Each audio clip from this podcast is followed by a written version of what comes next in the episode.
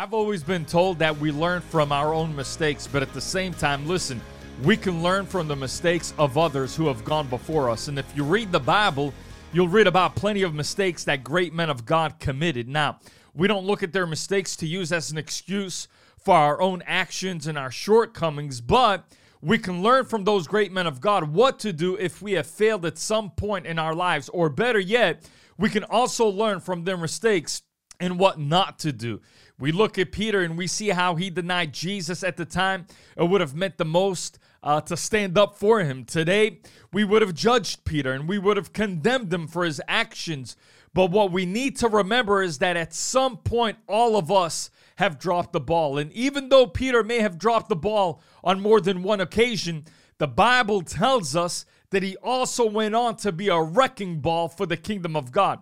You see, I believe Peter's actions at that time were done out of fear. And like Peter, people sometimes act out of fear for their lives to only regret their actions later. And the perfect example of this is the many who shut their churches down in the last three years because they feared what would happen to them. Now, they won't tell you that they did it out of fear. They'll tell you that they just wanted to love on their community and they wanted to be respectful, of the people that were around them.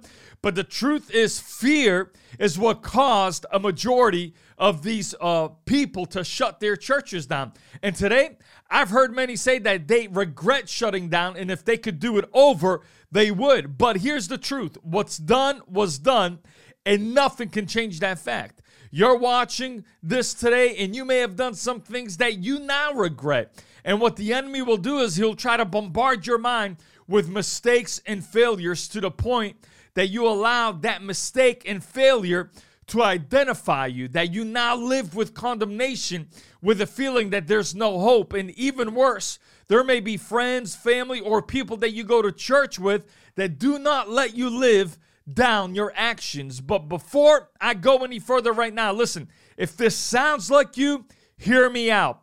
The devil is a liar. Yes, We've all made wrong decisions in life, and all of us have regrets. It doesn't matter who you are, all of us have regrets, but thank God for His grace and mercy that pulls us back in. For the Bible says, if you will repent and turn to God, that there is therefore now no condemnation to those who are in Christ Jesus. Listen, don't allow the mistakes of life to define who you are. Peter didn't.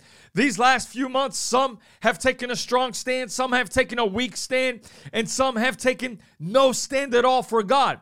And for some, you may have some regrets of how you could have done things differently and have taken a greater stand for God in His Word. Some of you may feel like you failed, but I want to encourage you today. Look at Peter. He had been with Jesus for three years, and he had a front row seat to all of his miracles. And when it went, and when it would have meant the most to be there, he denied Jesus. Yet that didn't stop him from being used mightily by God. You see, sometimes the regret or the mistake that we make is what pushes us to take the stand we should have taken in the first place. And it brings us to the point of decision to make the right choice. And for Peter, that decision was to repent of his actions and to start fresh. You see, the Bible says his mercies are new every morning. I don't know, maybe there are things that you would have done differently these past three years. Maybe you would have said things differently. Maybe you would have acted differently. Maybe you would have